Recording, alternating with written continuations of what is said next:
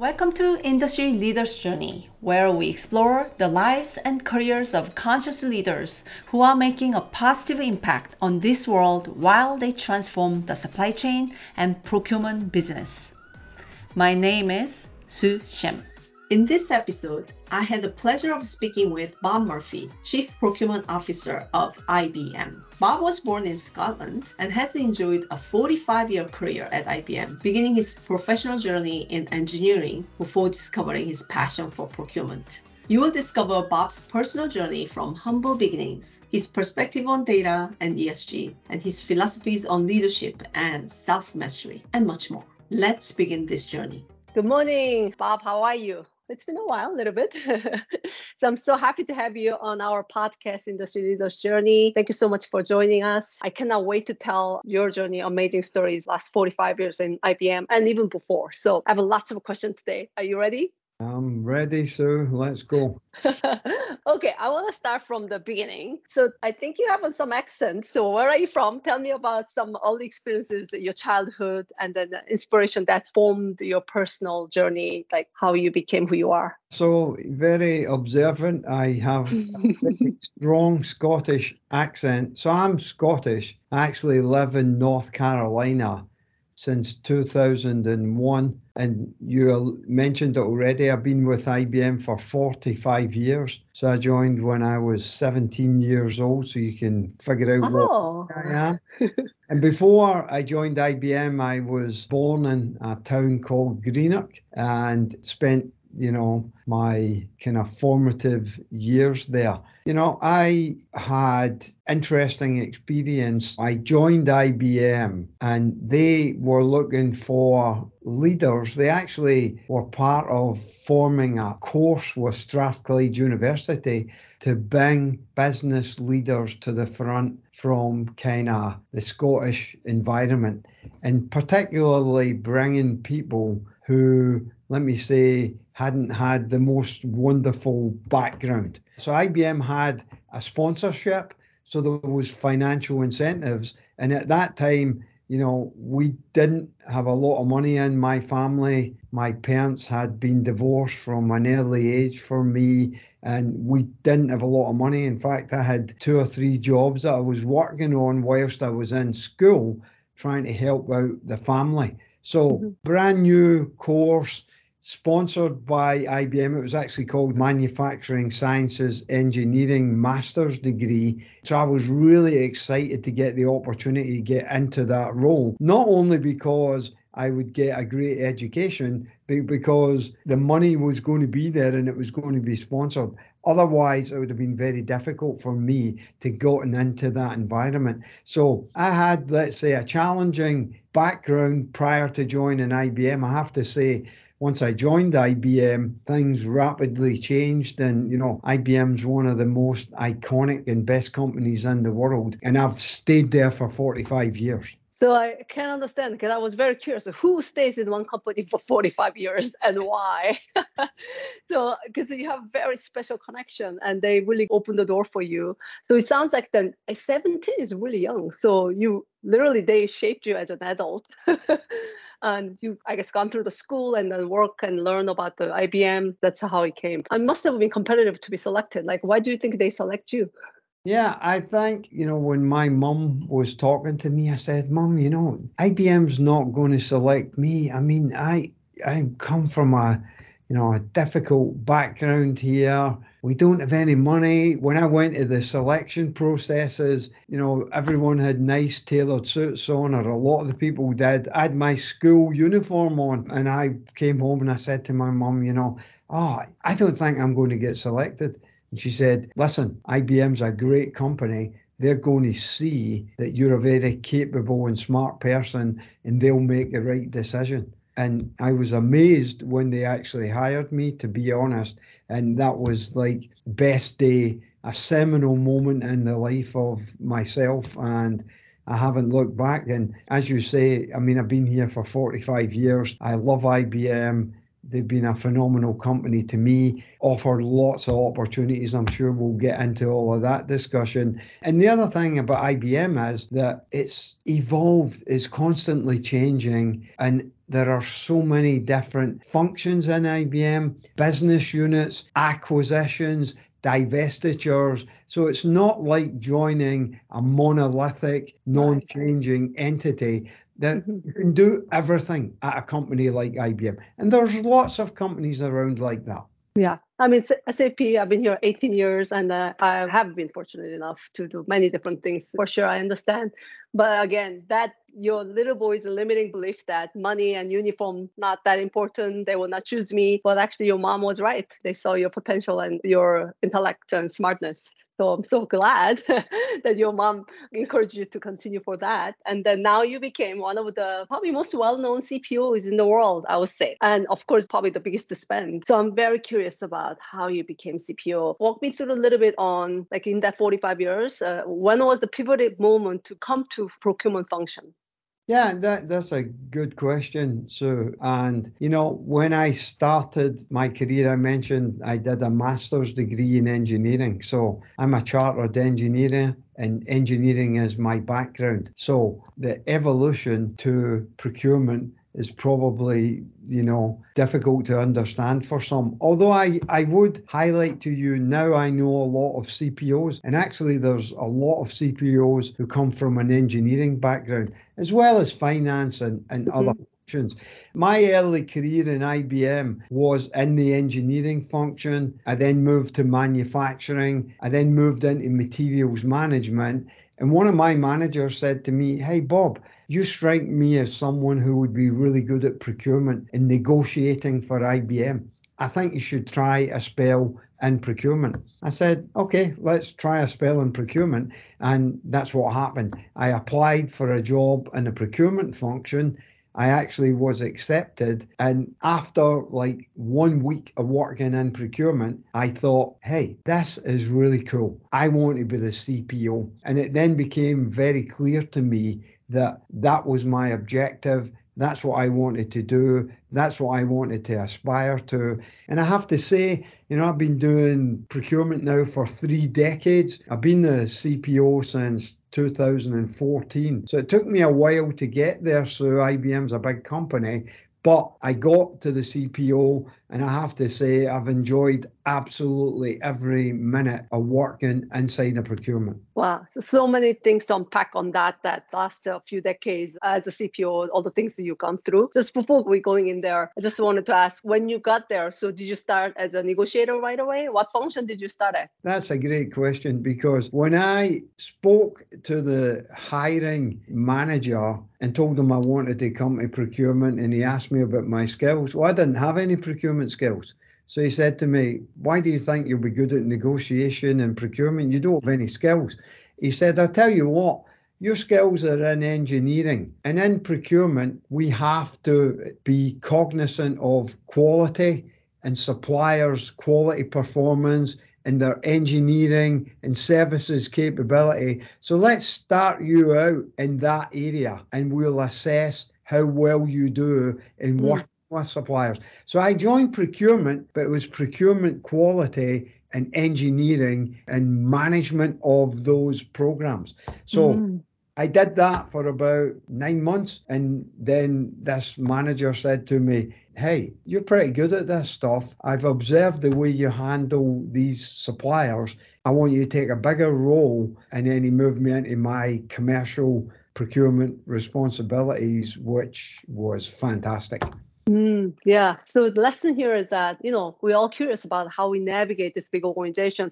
IBM, SAP, yes, there are opportunities, but it's not like a given. You kind of need to change, but it's so hard to prove, like, show up, I can do this. Nobody believes you. But you found somehow transferable skills from engineering to quality, and then you become the expert in that, that help you to launch and prove yourself again. And I talk to a lot of people about this because, you know, a lot of people want to develop their careers. Mm-hmm. And I think a fundamental requirement of developing your career is to be successful in what you're doing.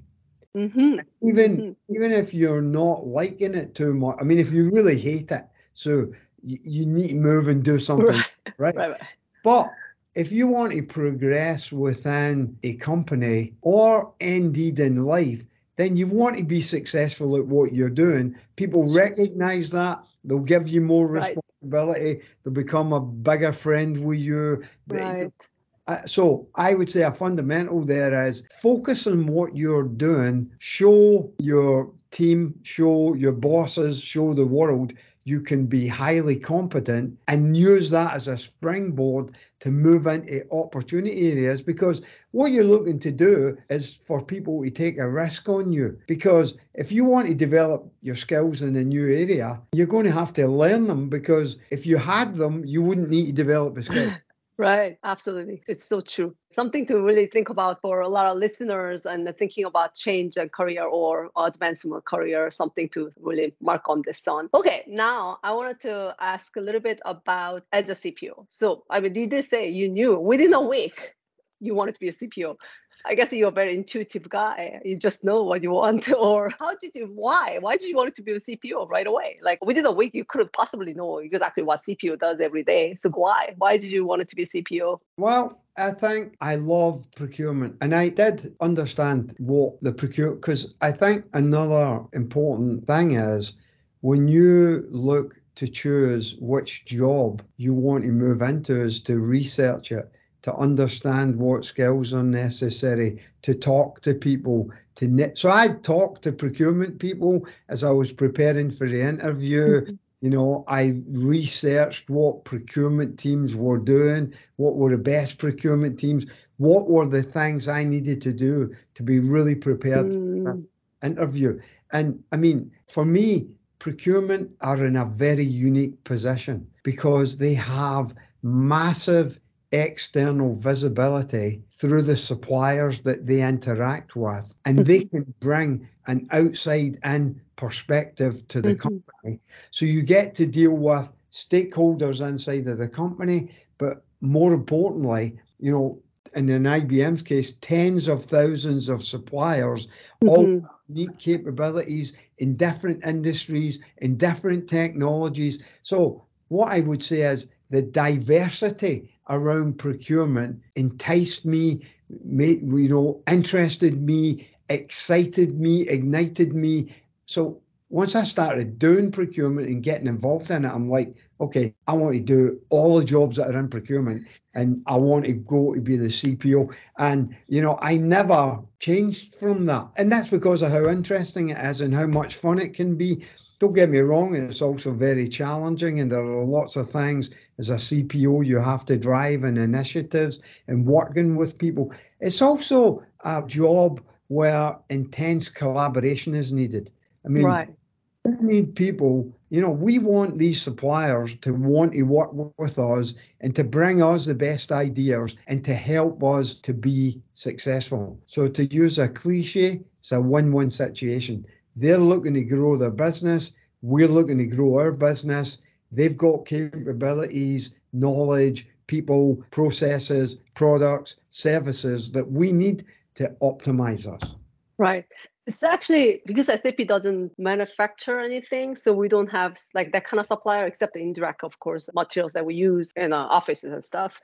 But I could think like partner organization. That's how I actually met you through the partner IBM and SAP. I can kind of relate that supplier relationship is actually partnership. You know, so you bring that external ecosystem into the company to bring that additional competitive advantage. So which means a lot of relationship and collaboration. People think so. You must have really enjoyed that part. Well, yeah, and I would say, you know, for anyone who's maybe watching this, that the most important thing, not only in procurement, but in life, is relationships. Mhm. We all know it can take years to make a relationship, and you can break a relationship like that. Right. So it takes a long time to build a relationship. You can easily destabilize or break a relationship. And that also what makes it really, really important as we build relationships, work companies, people, you know, industries, institutions to work that relationship.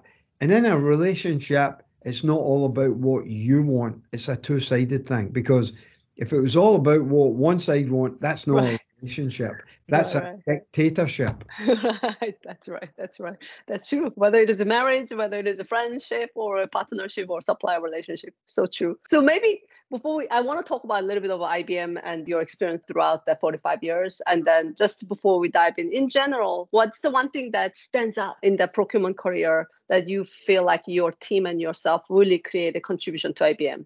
Some example.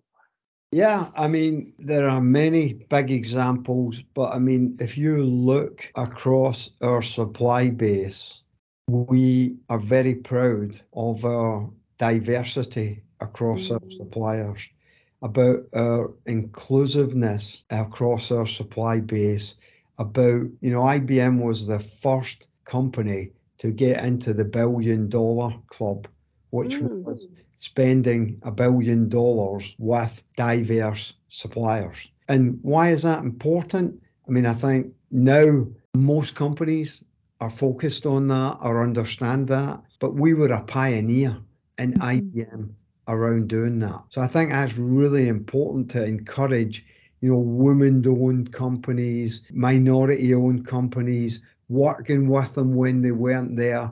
I mean, even you know, a couple of years ago, we started focusing on black owned companies post all the social unrest we had here in the US and what happened to George Floyd. And so I think leadership around helping the communities and societies in which we operate and the minority owned companies, not just in the US, but globally, to help them grow, develop, and be successful is really, really important for us.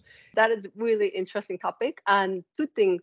One, how did you begin? Was that CPO's initiative, top down? Was it like somehow people came up with the program? Was it like even higher than CPO CEO level? How did you pioneer it, that part, right? Because not everybody else was doing it, but you guys, you knew this was the right thing to do. But how did you even start? Well, I think it's all of those things that you said. You need the engagement and buy in of the senior leadership. And we had that in IBM. And we had, you know, if you look at IBM's history, and that's why I say we are one of the best companies in the world. You know, IBM has been around for over 100 years, and we have been pioneers in a lot of different Right. fields, including equality, fair pay, irrespective of gender. So IBM has always been socially aware and always at the forefront of doing the right thing. And so Mhm. that is in our DNA. And, you know, growing suppliers for the betterment of not just IBM, but for the suppliers is really important to us. And nowadays, by the way, when we deal with clients, you know, a lot of clients will say, you need to show us that you practice diversity, inclusion in your supply, with your supply base, but also within IBM. So you cannot make that happen unless you have a village working with you. It can't just be one person, the CPO or the procurement team, because you need the buy-in of the different business units to mm-hmm. say, hey, we're going to take a risk on these suppliers. These suppliers maybe cost a little bit more money, but we're going to develop them. They're going to do the right thing for us. They're going to be a great source of diversity to help us with what we want to get done. Right, right. It's like almost company culture, and like you said, it's in DNA, which is really important. I'm curious about the global aspect because I, I hear from different CPOs from Europe versus North America. D&I definition a bit different. Europe seems to be more focusing on SME or local, buy local, like helping their own community.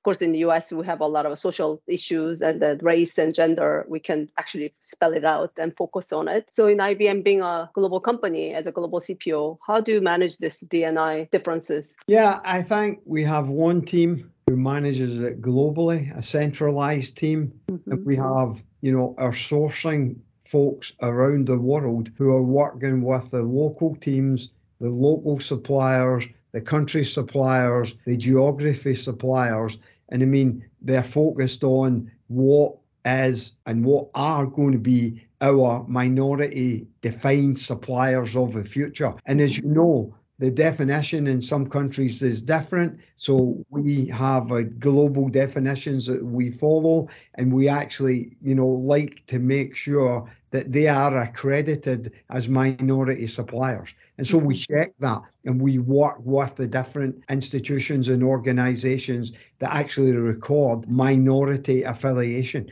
So mm. it's different in different countries, and in some countries it's more, let me call it, difficult than others from you know the Indias to the mm-hmm. Eastern Europe. But we have a global program. I'd say the US is the most mature program and the most developed, but we have scaled that to be global and we focus on global diversity. Awesome.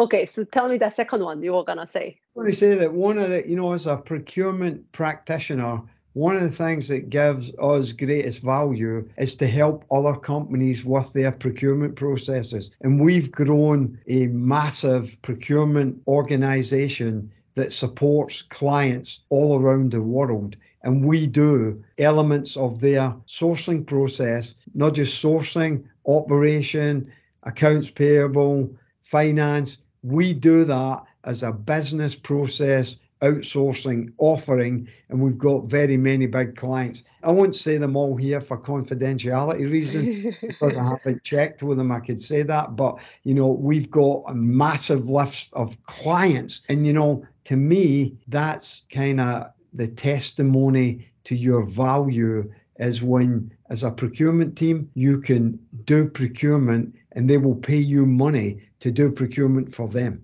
So you actually create a business within IBM that yeah. uh, by just sharing your best practice, best practice yeah. So ra- rather than being a service provider, mm-hmm. we became a value creator, generating revenue and profit for the IBM company around our procurement BPO practice. Wow, your title should be more than CPO. I don't know.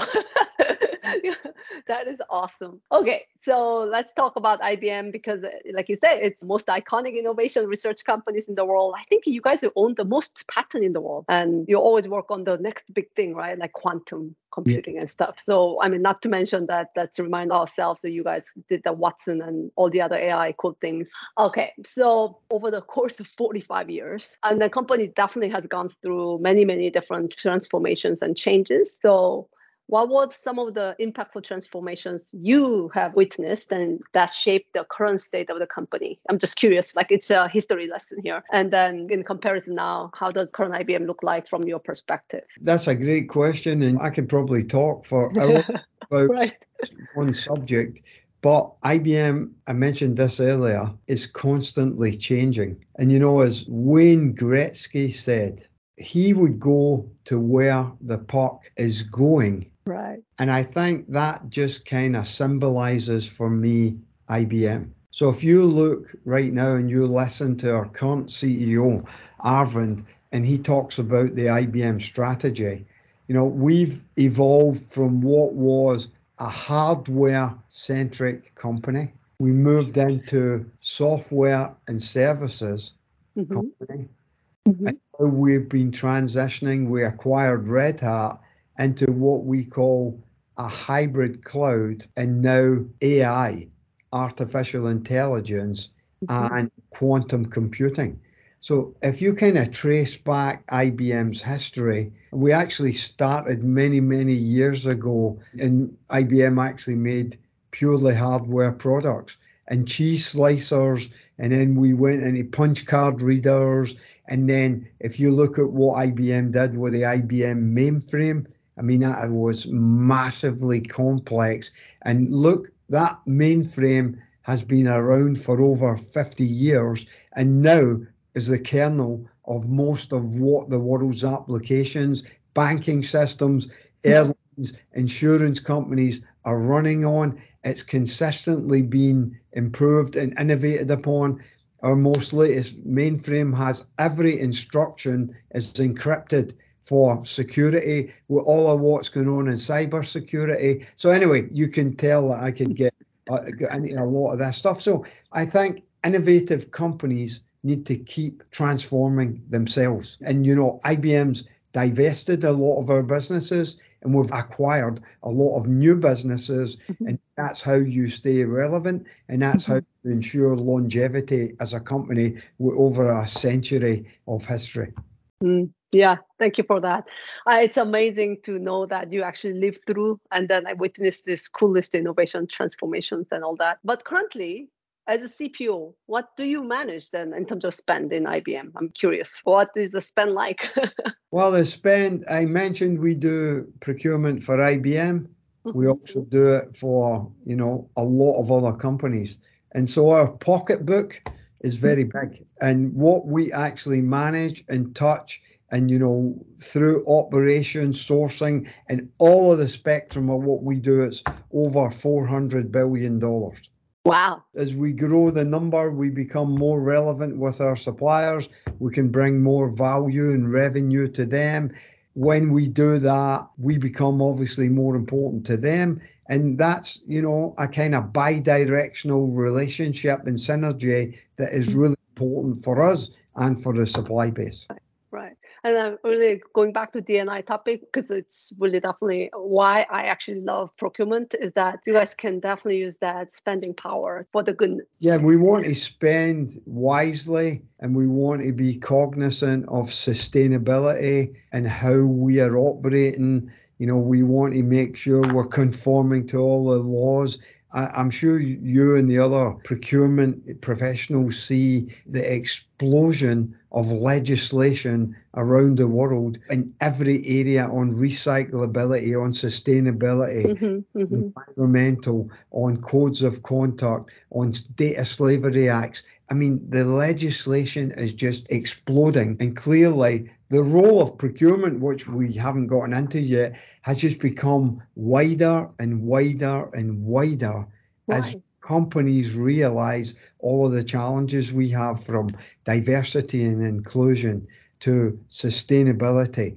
to legislation protecting the brand name of IBM and SAP, protecting our company's brand reputation, the amount of risks that we're dealing with, geopolitical risk, climatic risk, financial risk, all of these political risks. You have all of these risks, and the, the procurement team are front and center on to protect the company. It's a very demanding but very rewarding. Um, right, right. That's exactly what's happening, especially after pandemic. Everybody talks about supply chain and disruption. So this is why procurement is even more important.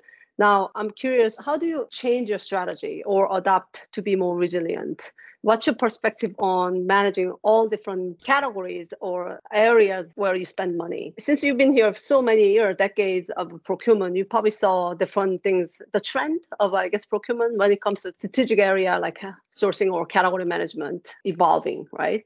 So I, I want to hear your perspective on that last 20 years. How has it evolved in terms of category management? Well, I think one thing I'd say is that it really nowadays is all about data and data management and taking that data and making the data give you insights, whether it's category management, risk, and category management includes risk, sourcing, all of the different aspects of procurement, value, competitiveness. It's all about data. If we're going to do category management correctly, we want to be having the most competitive product. To know it's the most competitive product, we need to know what are the benchmarks by which we're applying that to, not just the suppliers that we're dealing with, but all of the suppliers that are in an industry, how do we ensure we're getting the best value for money? We call it an IBM fair value, a fair mm-hmm. value for what we're actually purchasing. And I think people now say data is the new oil. And I think that the explosion of data and, you know, SAP, ERP, Ariba, Concur, you guys are experts at this. I mean, you have the systems that contain all of that data. And, you know, companies like IBM and all the different companies that use your systems, some of us are really good at the data and the taxonomy of the data. others maybe less so. So you have to take that data, you have to cleanse that data, you have to make sure it reflects what you're actually buying. You then have to use that to develop your strategies of what you're going to actually manage through category management what you say, hey, this category of spend, we call it tail spend, where we don't have the bandwidth and we don't see the value. So we should outsource, give that to somebody else, not focus so much on that, maybe put it into a marketplace so that that spend can be managed that way so that we can be much more effective in what we actually manage in category management, in detail, in sourcing, in negotiations, and driving value for our companies. So I think I'd say out of distilling out of that data, architecture, management, structure, analytical insights and outcomes that matter for the company is what we really see as the big transformative ideas here that's going to propel us to the next stage. So you said data is new oil. I guess you meant that that is a resource. It's like oil used to be like uh, fuel, right? That's what it means, like fuel, right? Okay, so then who owns that data? Yeah, well, you know, it's an interesting subject. In the IBM world, I mean, the data, I think, is owned by the people who create the data and the companies who create the data. And the data sovereignty is owned by them. And so we have to be very careful about how we use that data. We have to ensure we respect confidentialities and we have to make sure we treat it that way. But obviously, inside IBM, we have a lot of data. If I look from a procurement perspective around what we spend, who we spend it with, the data that we get from, you know, freely available sources and benchmarking information. Mm-hmm. There's a lot of data that's in the public that can be gotten by procurement teams or anyone else. So, so there's different ownership categories of data. And what we want to do is take all of that and distill it into a data strategy and a data understanding and a data knowledge. And by the way, we also want to share that with everyone in the enterprise. You know, in, in IBM right now, we've got something that's called Enterprise Performance Management, where we're taking all of the data and making it visible. We call it on the glass so that our professionals and our leaders and our managers have the data at their fingertips and the insights and the AI applied to that data to help them make decisions real time that are informed versus using their guts or using what they believe that data was saying. So getting the data to be available, getting the data to be real, to be live, to be real time, to enable better business performance is what I am talking about there. Right. So there's a follow-up question to this data let's say sustainability. We want to do better and we want to reduce the emission from supply chain. And we need to collaborate with the suppliers and the data have to come from them especially you can demand them. But how do you deal with that kind of data? Can you just ask the supplier to share and do you trust the data? Is that your role to collect them or is there some other better way to do it well, I think that's a, a really good question. And as you know, so this is a kind of new area. And actually, in sustainability and in greenhouse gas emissions and carbon on the invoice has been talked about. Like price, you know, how much we pay for someone is pretty universal. There's mm-hmm. different currencies and it's easily measured. For this pen, how mm-hmm. many dollars does that cost? But if we ask for this pen, what's the scope one, scope two, and scope three emissions generated for a pen? Or, you know, and what's the greenhouse gas emissions? You know, how many tons did it take to make? That's not there yet. And we've got, you know, standards out there about how we should measure that and what we do. But that's a very nascent industry. So I think it's evolving and we've got a lot of companies around who are measuring these things. I think we as procurement teams have a role here with our suppliers to collect and ensure that they have the data that we need to make the decisions. And there are companies who can help us. EcoVadis, to name one, but there are many different companies that we work with who are collecting data, who are collecting data on carbon, who are looking at ESG and assessing people lots of different companies doing that. So I think our supply base and our suppliers have the responsibility. And in fact, one of the things we like to have with our suppliers is they have strategies around sustainability and around ESG and around scope one, two, and three and around greenhouse gas emissions. So I think we want to have policies that our suppliers are socially aware mm-hmm. and social impact aware and are demonstrating progression and can demonstrate that to us and can metricize it, i.e., have actual palpable metrics around the number of tons that they've avoided, etc. So I think that one as I say, we're still working on, and I think that's going to take a little bit of time here before we get to like, okay, you know, I buy this pen. What is the number that we have here? What's the carbon number for this? What are the different emissions? We're not there yet. So not we're on a journey right. understanding that. And different governments are grappling with that. And, you know, it's everywhere. You know, I was actually over in London at the World Procurement Conference, and I was seeing that next year, depending on what type of vehicle you have, you will and will not be allowed to drive in certain parts of the country. If you have a vehicle that's not conforming to the latest standards of emissions, you can't go there. So mm-hmm. there's legislation evolving, and then there's how do you track that and measure it, and how do you work with it? That is a fascinating subject, Soo, that it we is. spend a whole podcast on. That is so true, fascinating. That's exactly what we talk a lot about think tank, and I'm so excited. By the way, thank you for joining our services think tank, and really want to see how we can pioneer all that area together. On that note, of course, I have to ask you, what's your perspective on opportunities for SAP and its customers together, like IBM and many big companies, to leverage this common business network and maybe to improve the sustainability or maybe just to do better with the data, whatever that is. What do you think is opportunity? And I think the opportunity is massive. And I think, like we talked about, I believe data is the new oil. And let's face it, your systems have all that data in there. Now, we talked about who owns the data and data sovereignty and the right to use that data and confidentiality. So, all of those things we have to be very cognizant of. But I think the opportunity is massive going forward here. And the opportunity to apply analytics and AI and probabilistic outcomes is enormous. And I mm-hmm. think, you know, a lot of people get worried about that AI is going to eliminate a lot of what people do today.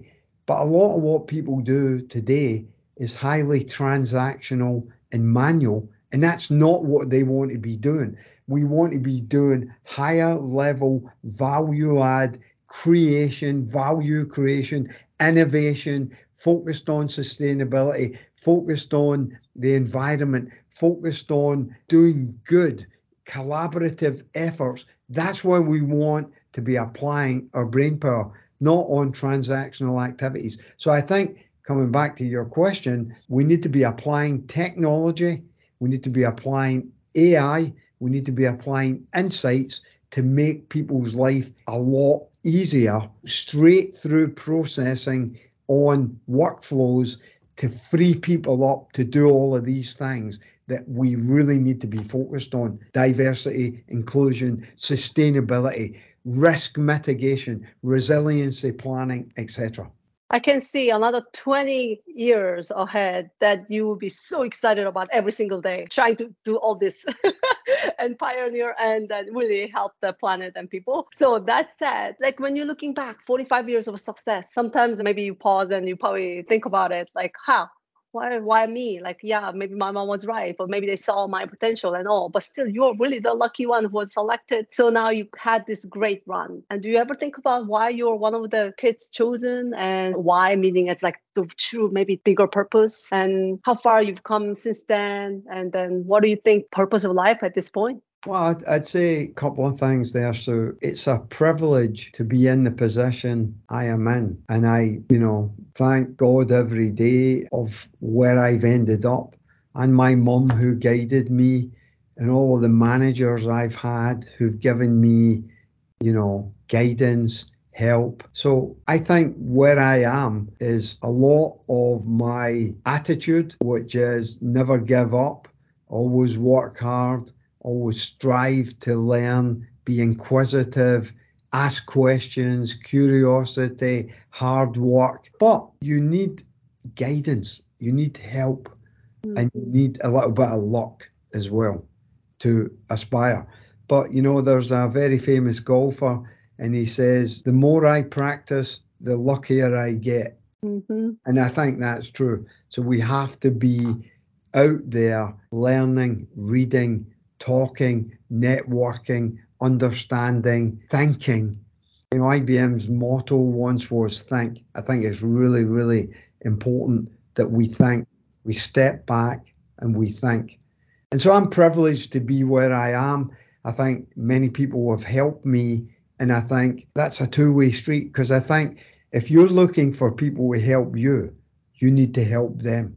So. I mm. think we're always wanting to be thinking about not what can I get out of this, but how can I help that other person? How can I help change things for the better? How can I look at this in a way that's not one sided?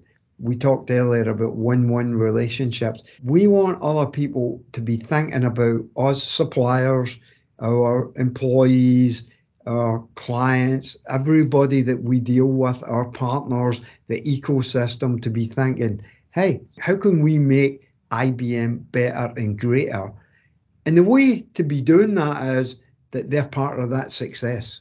So it has to be a win win relationship. You mentioned once to me, it's all about self mastery. Like you knew what you want to be and you master yourself and you got there. How can other procurement professionals and leaders work to master themselves and also create positive change? So, what's your advice to them? Yeah, I think partially we've covered some of that, but I kind of uh, talk to my team about three C's. One being capable. I think we need to understand our profession. I think we need to study it. I think we need to learn what's happening across the procurement spectrum of activities. There are lots of ways to do that. There are lots of different institutions, ISM, procurement leaders, you know, lots of other forums where we can learn what are best practices in procurement. We need to become domain experts and leaders and knowledge experts. We need to do negotiation classes. We need to practice negotiation. We need to become highly competent and mm-hmm. experts at what we do and gain the aptitude of our profession. I also think we need to be curious. In procurement, we need to ask questions. We need to say, why are we doing things that way? So mm-hmm. we need to be asking our businesses and our suppliers, our mm-hmm. stakeholders, why do we do that? A lot of things have been done the same way for a long time, so It's because that's the way it's done. So I think part of our role in procurement is why? Why are we doing that? Curiosity. Why can't we do it this way? How do we eliminate that step? We have right now in IBM, we're focused on, you know, elimination of activities that are not needed. If we mm-hmm. can't eliminate something, can we simplify it? And if we can simplify it, then automate it. So mm-hmm. I think having the curiosity to ask these questions and challenge the status quo is really important. And I also think to be able to do these first two C's, we need to be confident in ourselves. So we need to take risks. We need to be confident. We need to be able to challenge. So we need to be able to say, hey, I know you told me to do it this way. How about doing it that way? Confidence.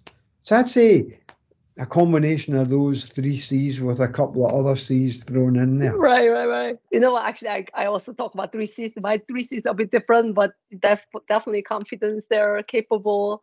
I, I like compassion, but there are definitely good C words, but those are excellent. You're right. And Curiosity, especially. That's a great C. We should change it and add a fourth, which is compassion, because I think compassion and understanding empathy and our impact and right. how we work with people and motivate them and make them feel part of the team. Okay, great podcast. Now we have four C's. I love it. I love it. okay.